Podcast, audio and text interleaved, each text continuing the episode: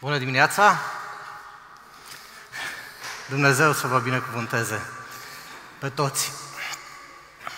V-aș invita să deschideți Bibliile în Luca 15, de unde o să citim de la versetul 11 până la finalul capitolului. Este pilda fiului risipitor.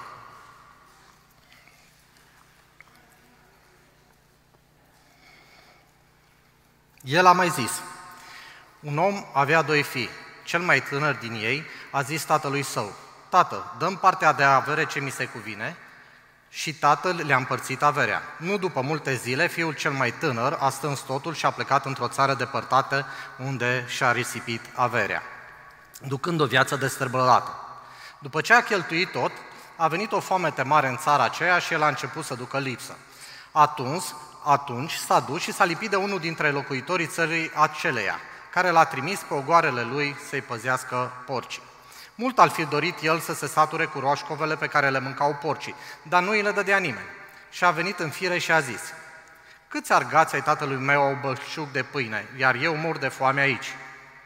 Mă voi scula, mă voi duce la tatăl meu și îi voi zice, Tată, am păcătuit împotriva cerului și împotriva ta și nu mai sunt vrednic să mă chem fiul tău. Fă-mă ca pe unul din argații tăi. Și s-a sculat și a plecat la tatăl său. Când era încă departe, tatăl său l-a văzut și s-a făcut milă de el. A alergat, de a căzut pe grumazul lui și l-a sărutat mult. Fiul i-a zis, Tată, am păcătuit împotriva cerului și împotriva ta. Nu mai sunt vrednic să mă chem fiul tău. Dar tatăl a zis robilor săi, aduceți repede haina cea mai bună și îmbrăcați-l cu ea. Puneți un inel în deget și încălțăminte în picioare. Aduceți vițelul cel îngrășat și tăiați-l. Să mâncăm și să ne veselim, căci acest fiu al meu era mort și a înviat. Era pierdut și a fost găsit. Și au început să se veselească. Fiul cel mare, mai mare, era la ogor. Când a venit și s-a apropiat de casă, a auzit muzică și jocuri. A chemat pe unul din rob și a început să-l întrebe ce este. Robul acesta i-a răspuns, fratele tău a venit înapoi și tatăl tău a tăiat vițelul cel îngrășat pentru că l-a găsit iară sănătos și bine. El s-a întărătat de mânie și nu voia să intre în casă. Tatăl său a ieșit afară și l-a rugat să intre. Dar el, drept răspuns, a zis tatălui său, Iată, eu slujesc ca un rob de ani de, de atâția ani și niciodată nu ți-am călcat porunca și mie niciodată nu mi-ai dat măcar un iet să mă veselesc cu prietenii mei. Iar când a venit acest fiu al tău, care ți-a mâncat averea cu femeile desfrânate, ei tăia vițelul cel îngrășat. Fiule, i-a zis tatăl, tu întotdeauna ești cu mine și tot ce am eu este al tău. Dar trebuie să ne veselim și să ne bucurăm, pentru că acest frate al tău era mort și a înviat, era pierdut și a fost găsit. Amin. Doamne, vreau să-ți mulțumesc pentru cuvântul Tău cuvântul tău scris, care e o scrisoare de dragoste pentru fiecare din noi. Îți mulțumesc, Doamne, că adevărurile tale sunt eterne, sunt lăsate să ne facă pe noi să te cunoaștem mai bine, să te iubim mai mult, să ne apropiem mai mult de tine și să ne schimbăm viețile în zi în zi, tot mai mult după chipul și asemănarea ta, Doamne Iisuse. Doamne, te rog să binecuvântezi cuvântul Tău și să onorezi dimineața aceasta cu prezența Ta. Doamne, te rog să aduci metanoia și o schimbare a minții acolo unde noi avem nevoie de ea. În numele Lui Iisus m-am rugat. Amin. Câți dintre dumneavoastră au emoții în dimineața asta? V-aș ruga să ridicați mâna sus. Suntem doi aici, mai e unul în spate acolo, suntem vreo trei. Câți dintre dumneavoastră sunteți bucuroși că ați venit la biserică în dimineața asta, mâna sus? Super, eu aș putea să ridic două mâini. Sunt atât de încântat de câte ori vin la, la biserică. Săptămâna asta mai m-am întâlnit odată cu Adi și Emil aici, ne-am rugat împreună și am același sentiment de fiecare dată, că Dumnezeu e bun că Dumnezeu e bun, mult mai bun decât merităm noi, dar Dumnezeu e bun. Și mă încântă faptul că pot să stau în clădirea asta, faptul că pot să stau înaintea dumneavoastră și faptul că pot să am părtășie cu dumneavoastră. E așa un mare har. Repet lucrul care le mai zis, în pandemie mi-a lipsit un singur lucru, cu adevărat, biserica. Nu mi-au lipsit concerte, nu mi-au lipsit băi de mulțime în alte părți, dar mi-a lipsit biserica fizic. Am avut de ea parte online, dar nu e același lucru. Nu se compară cu nimic ca atunci când suntem împreună în prezența lui Dumnezeu. Astăzi aș vrea să vorbim un pic despre atitudini, despre felul în care ne raportăm noi la anumite situații. Uh, avem această pildă a fiului risipitor, eu am vorbit de, din ea de multe ori, pentru că într-un fel sau altul mă identific, viața mea se identifică mult cu ea, dar astăzi o să vorbesc dintr-o perspectivă nouă pentru mine, n-am mai vorbit niciodată din punctul acesta de vedere. Vorbi, vreau să vorbesc despre atitudine. Avem trei personaje aici. Uh, avem, uh, în primul rând, un tânăr care se duce la taicăso și cere partea lui de moștenire. Moștenirea, în mod normal, o primești în momentul în care cel care e în drept să-ți lase ceva moștenire e defunt. De el se duce la taică ca și când taică a fi mort, cu amnezie totală față de toate bucuriile și privilegiile care le-a avut în acea casă și cere lui taică să tată de moștenirea. Și ca un tânăr adevărat, să urcă într-o mașină sport și pleacă în lumea mare.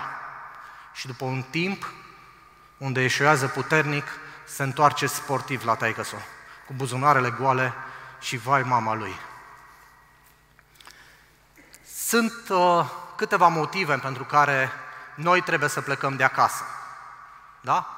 Putem pleca de acasă de foame, putem pleca, pleca acasă de nervi, că ne enervăm, nu ne convine ea din jurul nostru, putem pleca acasă de prea mult bine, de prea puțin bine, de prea mulți în casă, de prea puțini în casă, dar cel mai important aspect este să pleci de acasă atunci când trebuie. Eclesiastul zice că e un timp hotărât pentru toate lucrurile în viața ta. Și e un timp în care să pleci de acasă uh, ca tânăr, vorbesc. Eu am făcut prostia de a pleca mult mai repede, am plecat pe la 17 ani și 17 ani am stat prin deșert, prin pustie. Și ăștia au pus, anii ăștia au pus o amprentă puternică asupra mea și a caracterului meu. Dar uh, tot Biblia ne vorbește că e un timp în care bărbatul și femeia trebuie să se depărteze de părinții lor și împreună să formeze o nouă familie. Acela e un timp bun și hotărât să plece de acasă. Să-și formeze propria familie, departe de soacra mică, de socru mare, de... știți voi cum e? Să întemeieze o familie de sine stătătoare. Ăsta e un timp hotărât de Dumnezeu. Dar uh, m-am gândit că noi avem trei case în viața noastră destul de mari și importante. Prima casă este cea a școlii. Știți despre ce vorbesc? Sunt mulți dintre noi care au părăsit școala mai repede, au plecat din acea casă și mai târziu au regretat și au zis, bă, ce bine era dacă învățam mai bine, dacă învățam mai mult, mai făceam școală. E așa sau nu e așa? Sunt mulți, văd niște mâini ridicate, mulțumesc. Sunt mulți care mult mai târziu s-a întors în această școală și pe la 30-40 de ani știu eu când și-au completat studiile care ar fi trebuit să le facă în, în tinerețe. S-au întors în acea casă. Mai este casa de care am vorbit mai înainte, casa părintească, în care ne naștem și creștem cu toții sau uh, mare parte din noi. Sunt și oameni mai puțin privilegiați, dar și de acolo la un moment dat trebuie să te rupi și să pleci să-ți vezi drumul tău. Și mai e o casă de unde n-ar trebui să plecăm niciodată. E casa lui Dumnezeu. De aici n-ar trebui să plecăm niciodată. E biserica. Este biserica cu bucuriile, cu suferințele ei, cu izbânzile ei, cu eșecurile ei. E casa Domnului, de unde n-ar trebui să plecăm absolut niciodată. Eu cred că pilda asta mare referire face la acest aspect.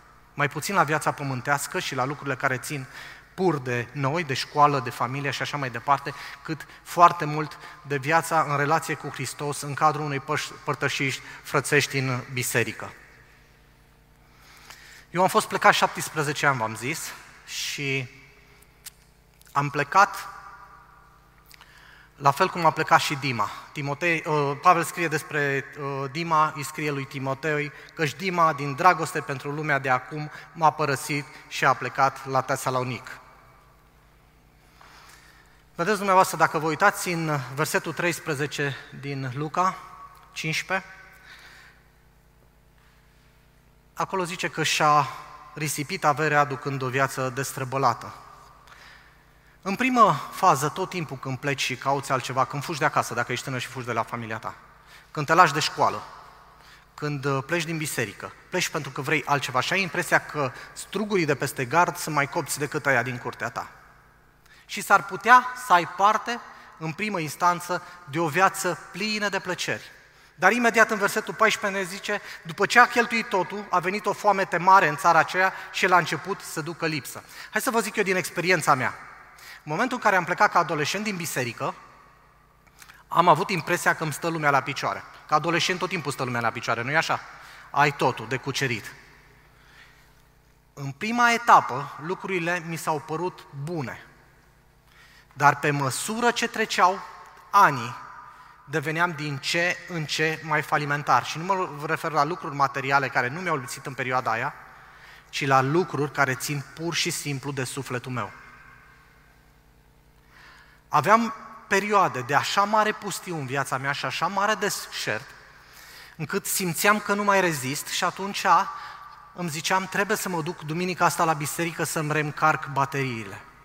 Pentru că tot timpul eu am știut în mine adânc că numai în prezența lui Dumnezeu sunt plin și satisfăcut emoțional. Și veneam la biserică și ghiciș ce? Nu se prea încărcau bateriile alea. Nu, n-am funcționat ca o mașină electrică acum care o bagi în priză sau ca un telefon mobil. Când nu mai ai energie, bagi în priză, îi faci iară full și el merge un timp. Noi nu funcționăm așa. Noi avem nevoie să fim în casa lui Dumnezeu, nu duminica. Nu numai duminica. Noi avem nevoie să fim în casa lui Dumnezeu luni, marți, miercuri, joi, vineri, sâmbătă și duminică împreună. Prezența în casa lui Dumnezeu nu e duminica. Faptul că vii duminica la biserică, când câteva cuntece, asculți sau nu asculți o predică care te plictisește sau nu te interesează sau poate chiar te interesează, asta nu înseamnă să fii în casa lui Dumnezeu. În casa lui Dumnezeu e ca și în casa ta. Ești zilnic prezent acolo. Dormi acolo, mănânci acolo, gătești acolo. În Evanghelie ni se vorbește despre ucenici. Ucenicii aceștia l-au cunoscut pe Hristos și au trăit aproximativ trei ani împreună cu ei.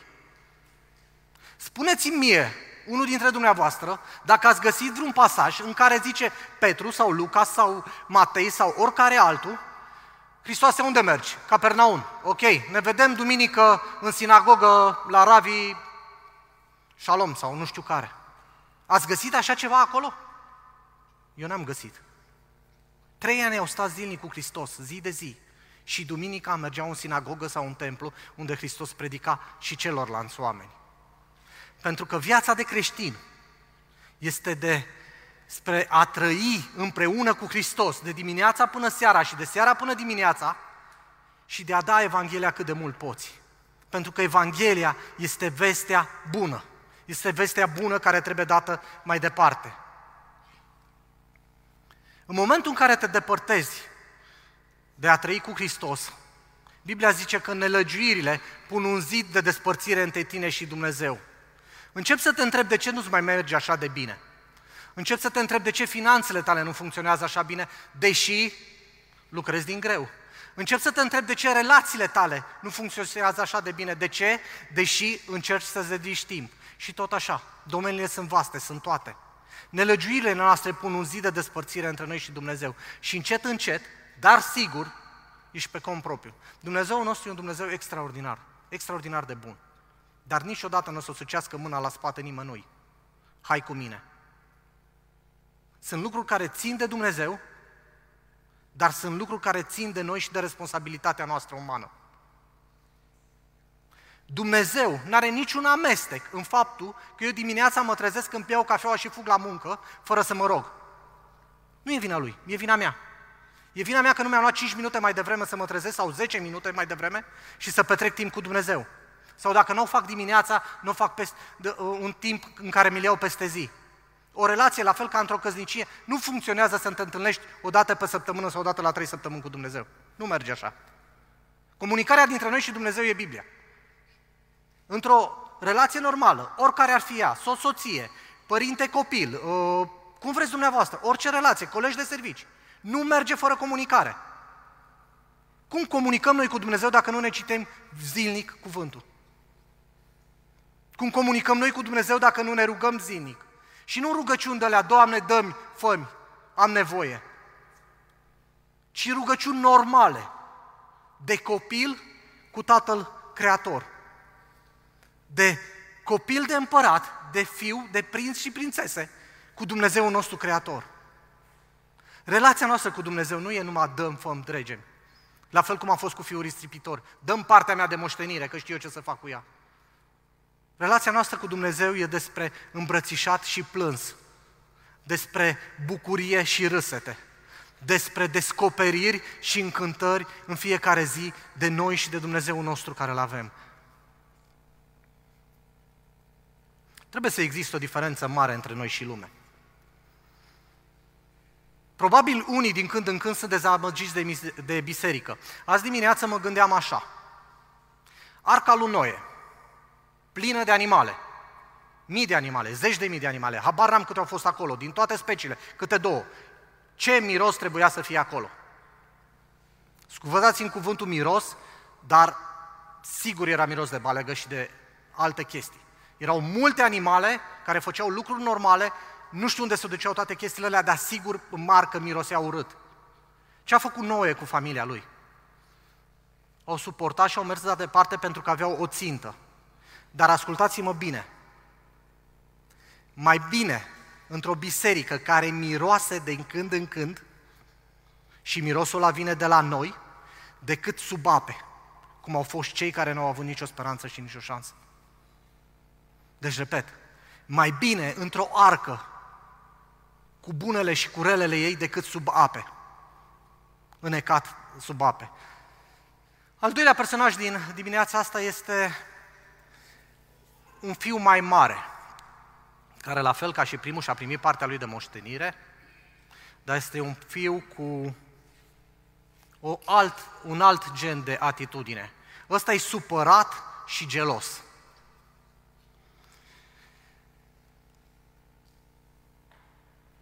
Dacă ne aplecăm asupra cărții numeri, capitolele 11, 12, 13 și 16, fac referiri puternice la atitudine. Acolo o să vedem trimiteri la locomie, la nemulțumire, la îndoială și la răzvrătire. Sunt lucruri care țin de noi, de fiecare din noi. Toți am trecut pe acolo. Toți am fost nemulțumiți. Toți ne-am dorit mai mult câteodată. Toți am fost răzvrătiți într-un fel sau altul față de Dumnezeu. Cuvântul acolo e murmurare.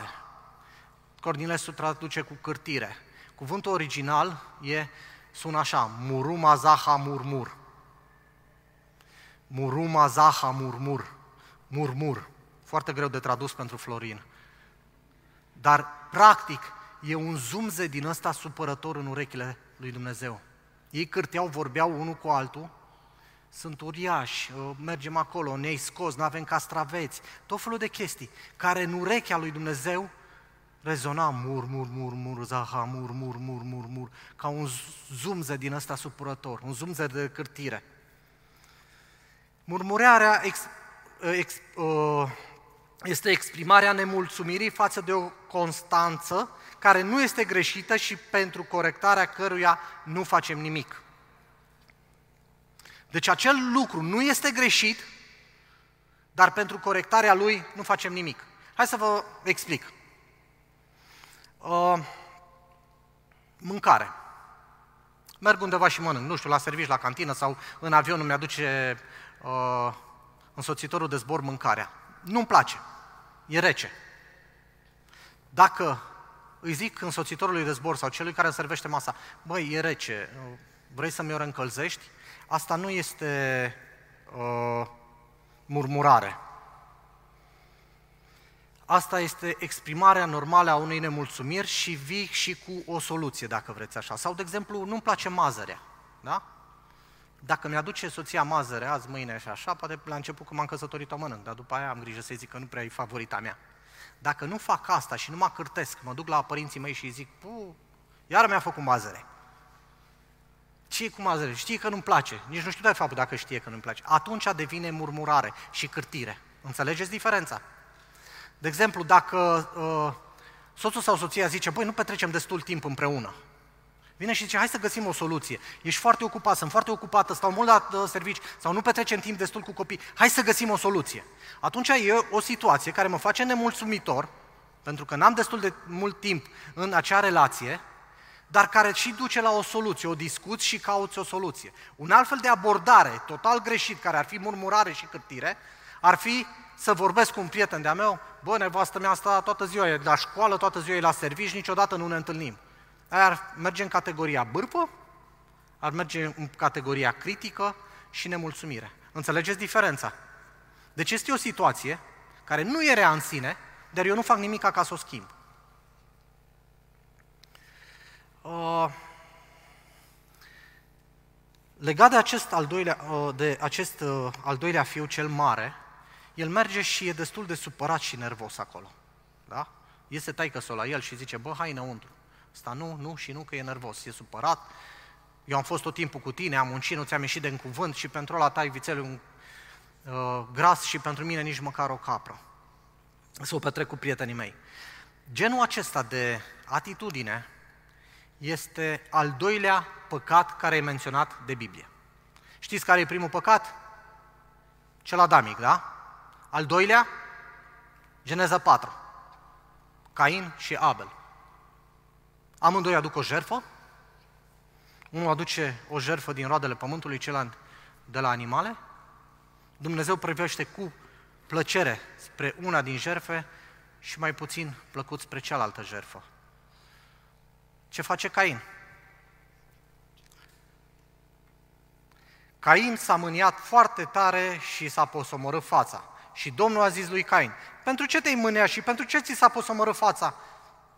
Nu e așa, dacă faci bine, vei fi bine primit, dar dacă faci rău, păcatul pândește la ușă, dorința lui se ține după tine, dar tu să-l săpânești. Însă Cain a zis fratelui său Abel, haide să ieșim la câmp. Dar pe când erau la câmp, Cain s-a ridicat împotriva fratelui său Abel și l-a omorât. Ce s-a întâmplat acolo? În inima lui s-a stârnit un pic de invidie. A lăsat-o să crească și a, a avut ca finalitate omorârea fratelui său. Dacă vreți, a avut ca finalitate un genocid. Din câte știm, până la Cain și Abel, pe pământ erau patru locuitori, Adam, Eva, Cain și Abel. Cain a omor, l-a omorât pe Abel, a, murit, a omorât un sfert din populația pământului. A fost un genocid acolo. De ce? Doar din invidie. Jertfa lui Abel a fost diferită de a lui Cain. Jertfa lui Abel a fost răpită cu sânge, a fost un preț, a fost ceva care a costat. Un animal, și cei care cresc animale sau care au crescut la țară și au, sau au avut animale știu cum stau lucrurile. Un animal are nevoie de timp, să te dedici, de dedicare, să-l crești, de multe ori te și atașezi de el. Dacă ar fi un miel, eu nici n-aș putea să-l tai. În copilărie am văzut odată cum se tăiau miei și de atunci mm, mi-e foarte, foarte, foarte greu să mă gândesc la lucrul ăla. Mănânc carne de miel că îmi place, dar n-aș suportat să-l văd. Am văzut cum plângea mielul ăla. Nu, un animal din ăsta drăguț, simpatic, de care te atașezi, trebuie să-l sacrifici, să-l dai. Genul de jerfă, care nu te costă nimic, e egal cu zero. Uitați-vă la Hristos. Hristos nu s-a uitat la Bill Gates, Hristos nu s-a uitat la Rockefeller sau alt miliardar. Hristos s-a uitat la acea bătrânică care a dat doi bănuți din nimic cu ei. Din nimic cu ei. Acea jerfă a costat-o. N-a fost gratis. Oamenii lui Dumnezeu au zis să mă ferească Dumnezeu să aduc vreo jerfă care nu mă costă nimic. E așa? Jertfele care le aducem lui Hristos trebuie să ne coste. Viața noastră personală trebuie să ne coste într-un fel sau altul. De aici vine disciplina spirituală. Știți că sunt și cărți scrise legate de disciplina spirituală și tot ce înseamnă. E responsabilitatea noastră umană de a ne recorda cu Dumnezeu în fiecare zi, de a schimba lucrurile din viața noastră. Nu poți să zici doar așa sunt eu. Bă, ăsta sunt eu, bârfitor. Bă, ăsta sunt eu, nemulțumim mereu. Bă, ăsta sunt eu. Nu poate să fie așa. Dumnezeu are o replică pentru genul ăsta de lucruri. Și dacă vă uitați în numere, o să vedeți că în aproximativ 18 luni, dacă nu mă înșel, s-a întâmplat toată călătoria asta lor de la muntele Sinai, unde au stat vreo 12 luni și au mai mers prin deșert, cu o generație scoasă din uh, Egipt și datorită cârtirii, Dumnezeu a zis, voi nu veți vedea niciodată țara promisă. Și ei au rămas 40 de ani în deșert, în pustiu, și au murit. Nu vă imaginați că Dumnezeu se joacă cu noi. Sau că Dumnezeu se joacă cu păcatul. Sau că Dumnezeu e așa un Dumnezeu bunuțu. Harul lui Dumnezeu nu e ieftin. A fost plătit de Hristos pe cruce. A fost o rupere totală între Hristos și Tatăl. A fost luarea pe El a tuturor păcatelor lumii. Harul lui Hristos nu e o chestie ieftină. Nu mă pot pune pe genunchi să zic, Doamne, intră în inima mea și după aceea să-mi trăiesc viața cum vreau eu și cât vreau eu. Și la sfârșit să aștept cu unii. Nu merge așa. Pavel zice că a alergat cursa, s-a luptat lupta cea bună. Cum te lupți dacă lucrurile nu ți-s grele, nu? Trebuie să ai niște inamici. Inamicul meu e somnul, inamicul meu e mâncare, inamicul meu e felul meu de a vorbi, inamicul meu e felul meu de a mă îmbrăca. Poate să fie. Și apropo de ieșit din casa Domnului. Dacă suntem îmbrăcați și ne purtăm la fel ca aia din lume, care e diferența dintre noi și ei? E vreo diferență? Ziceți dumneavoastră dacă e. O să-mi ziceți că povestea asta e veche și e din Vechiul Testament și că nu neapărat are legătură cu noi. Eu o să vă zic că nu-i deloc așa, pentru că în Corinteni zice așa. Aceste lucruri li s-au întâmplat ca să ne slujească drept pilde și au fost scrise pentru învățătura noastră, peste care au venit sfârșiturile viacurilor. Deci fiți atenți aici. Pildele astea, sau lucrurile care s-au întâmplat, au fost scrise pentru noi. Dar nu numai partea de cârtire, ci și răsplata, faptul că Dumnezeu i-a ars și a mistuit tabăra de cârtitori. Aia vine la pachet. Să nu ne imaginăm că lucrurile sunt separate. Astea vin împreună, una cu alta. Maria cu Aron erau frații lui Moise și la un moment dat Moise s-a căsătorit cu o etiopiancă, o negresă. Probabil pentru că erau destul de arieni, nu i-a convenit lui Maria. Habar n-am, nu știu de ce nu i-a convenit. Dar cert e că a cârtit și a zis, oare nu, nu, numai prin uh, Moise vorbește Dumnezeu, nu vorbește și prin mine și prin Aron. Maria e uh, sora care l-a luat pe Moise și l-a pus în coșulețul acela pe ape. E cea care i-a facilitat mamei ei să ajungă să fie doi ca lui Moise. Deci Maria nu era un personaj așa, oricine. A avut un rol destul de important în viața lui Moise și sunt convins că Moise o respecta ca soră mai mare care l-a ajutat și a avut grijă de el. Maria e cea care în Exodul 15 scrie acel mare cântec de uh, biruință, de triumf, după ce au ieșit ei în Egipt. Maria era o prorociță, la fel ca Aron. Aron care era vocea lui Moise. Țineți minte? Că zicea Moise, băi, sunt bâlbâit, nu prea, și nu-i nimic, te duci, va vorbi frate tot pentru tine. Probabil era un bun orator sau n-am idee, oricum nu era bâlbâit Aronț în nicio formă. Critica este păcat, da, în versetul 11 din uh, pasajul ăsta ne zice că critica este un păcat, pentru că Aronț se roagă și zice că a păcătuit împotriva lui Dumnezeu și să le ierte Dumnezeu păcatul și roagă pe Moise să se mijlocească pentru, pentru Maria care era plină de, de lepră. P- cârtirea, nemulțumirea, rebeliunea sunt lucruri urâte de Dumnezeu și sunt păcate majore. Nu sunt păcate simple. Nu sunt păcate care zici, bă, le bag sub preș că nu deranjează prea mult pe, pe nimeni. Din categoria asta intră unul din lucrurile care omoară cel mai mulți oameni, bârfa. Bârfa e un fel de critică, de nemulțumire, sunt toate la un loc. Vorbești despre o persoană cu o altă persoană în lipsa primei uh, persoane vizate în discuția asta. Și asta poate să-l omoare. Pentru că aruncă o imagine nefavorabilă asupra acelei persoane. Nu are niciun drept să se apere dacă e ceva de apărat. Plus că ceea ce faci într-o astfel de discuție e o critică. O critică destul de deplasată. Dacă îmi critic soția, Paula o să rămână soția mea, dar o să fie o soție afectată. Până când lucrurile se pun în ordine.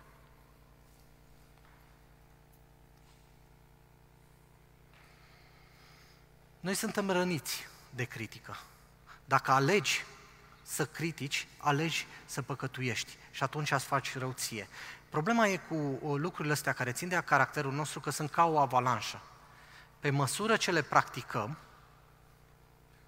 să facă un bolovan din ăsta așa de zăpadă, care adună, adună, adună și sfarămă totul în, în calea lui. Dacă încep cu o discuție mică la început, în timp lucrurile astea o să escaladeze. A doua oară vorbești mai mult de 5 minute, al treia oară mai vorbești cu altă persoană și tot așa și tot așa. Am dreptate în ceea ce zic. Știți despre ce zic așa în linii mari? Sunteți cu mine? Sunteți cu mine.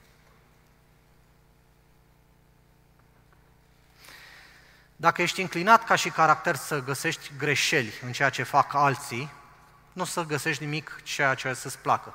Este o fabulă a lui Esop, bătrânul, măgarul și nepotul. O știți? Bunicul decide să-și plimbe nepotul să-l ducă până la târg, să vadă bălciul de acolo, minunățile de la uh, târg. Ia nepoțelul, ia măgărușul, pune nepotul pe măgăruș și merge. Pe drum se întâlnește cu doi de cetățeni care se uită la el și zice, ia uite-te mă și la ăștia. Ăla tânăr în putere merge pe măgăruș și omul ăsta bătrân care abia își picioarele merge pe jos. Nu-i deloc în regulă. Auzim bunicul, face schimb. Zice, bă, are dreptate. Nepotul e destul de viguros, poate să meargă pe, pe jos, mă urc eu pe măgăruș, că șase mă dor picioarele. Să urcă el pe măgăruș, merge mai departe, se întâlnește cu alți doi oameni. El zice, uite-te și la ăsta, bă.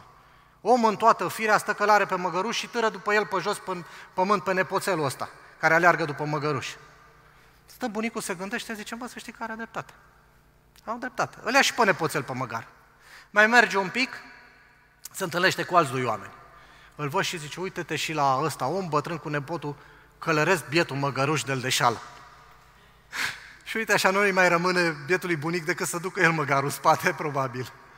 Așa e și cu faptul, da, dacă vezi greșelile tot timpul în altul. Fabula asta e foarte bună, are vreo 3500 de ani de când a fost scrisă, dar e foarte relevantă. Niciodată nu o să reușești să mulțumești pe toată lumea și să le faci la toți pe plac mai ales dacă atitudinile cu care te confrunți sunt cele de cârtire.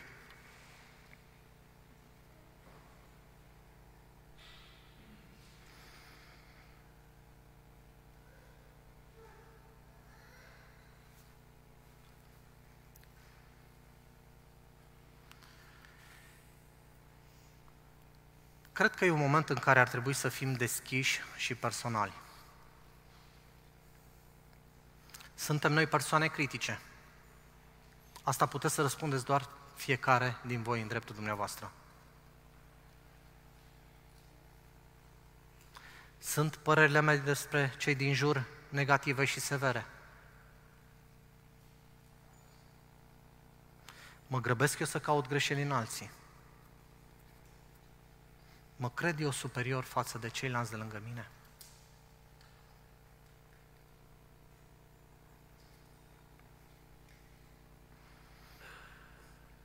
Pentru toate aceste răspunsuri, pentru aceste întrebări, răspunsurile le găsiți în inima dumneavoastră.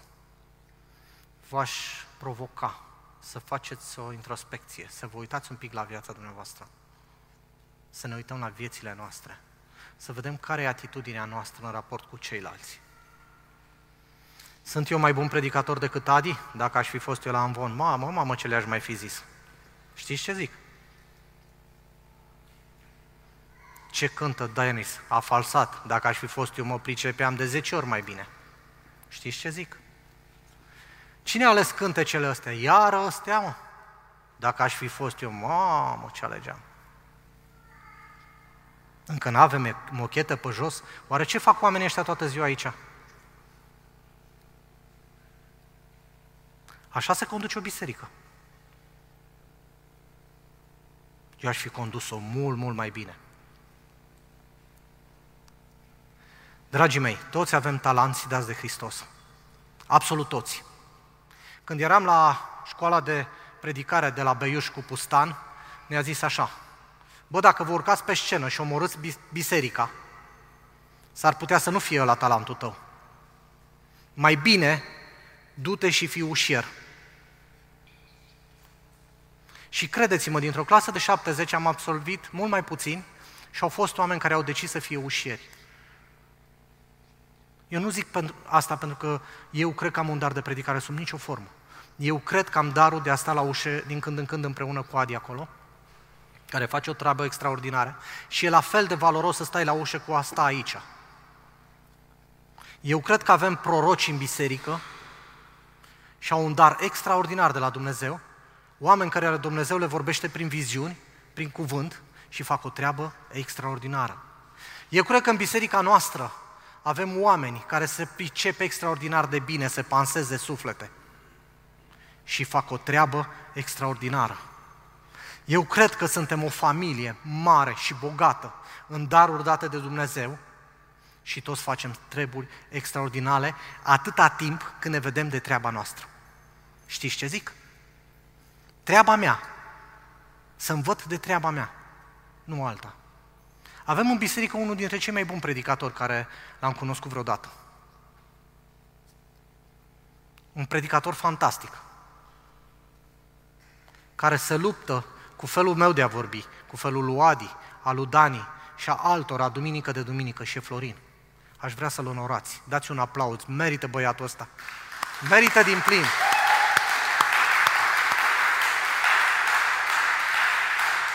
Face o treabă extraordinară. Extraordinară. Duminică de duminică e prezent. Fie că vine de la schimbul 3, fie că vine din alte părți. Nu și-a preluat concediu. De, în ultimul timp, decât traduce el, eu nu, nu știu să-și fi luat concediu, decât când a fost în luna de miere. Îl iertăm pentru asta, nu? da. Și pe lângă el sunt mulți, mulți alți oameni. Absolut fiecare om din biserica asta are un dar extraordinar. Trebuie doar să-l vedem pe ăla și să-l punem pe ăla în practică. Știți de ce? Pentru că venirea noastră duminica la biserică nu are ca scop reumplerea bateriilor. Nu venim la biserică să ne reumplem bateriile. Noi venim aici 100% încărcați de peste săptămână de prezența lui Dumnezeu. Noi nu venim aici doar să ne încărcăm bateriile. Noi venim aici să ne întâlnim unul cu altul, să ne bucurăm unul de altul, să spunem lucrurile minunate pe care Hristos le-a făcut în viața noastră, să auzim mărturii, cum am auzit în dimineața asta. Venim aici ca să ne veselim și să ne bucurăm. De câte ori un copil a fost mort și a fost pierdut și a fost recuperat de Dumnezeu. De aia venim aici. Zice Biblie că în cer e mare bucurie când un om își predă viața și e mântuit. Cu atât mai mult trebuie să ne bucurăm noi. Eu mă bucur în dimineața asta că pe cine văd în fața mea, o să mă întâlnesc cu ei în cer. Și ăsta e harul extraordinar de mare al lui Dumnezeu. Asta e scopul bisericii. Să ducem vestea asta cât mai departe. Cât mai departe. Și vai nou, vai nou, dacă colegii de servici nu știu că suntem pocăiți. Vai nou, dacă vecinii de bloc, de curte, nu știu că suntem pocăiți. Vai nou, dacă colegii din trafic habar n-au că suntem pocăiți și descoperă la noi noi saluturi. V-am zis întâmplarea lui Pustan cu... V-am zis-o? O mai zic o dată, da, pentru cine n-a auzit-o. Mergea să predice la o biserică și în giratoriu, pentru că se grăbea, i-a tăiat fața la unul și ăla i-a arătat degetul din mijloc la una dintre mâini. Și când a ajuns la biserică, omul ăla era la acordeon, cânta. Pustan a zis, n-am știut că frații și-au schimbat salutul. E... Nu e dureros, e...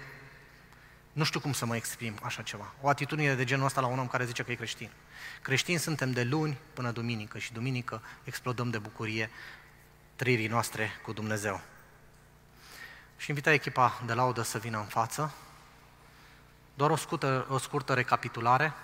Avem trei personaje mari. Avem fiul care pleacă de acasă pentru motivele lui, pleacă ca un tânăr grăbit cu o mașină sport se întoarce sportiv, falit, din toate punctele de vedere. Avem un frate mai mare care nici ăla nu-i mai breaz, are o atitudine de total greșită, o atitudine care o regăsim și la Cain și în restul Bibliei mereu și mereu. Și avem un tată. Avem un tată care atât de mult a iubit lumea, încât a dat pe singurul său fiu, pentru ca oricine crede în el să nu piară, să aibă viață veșnică.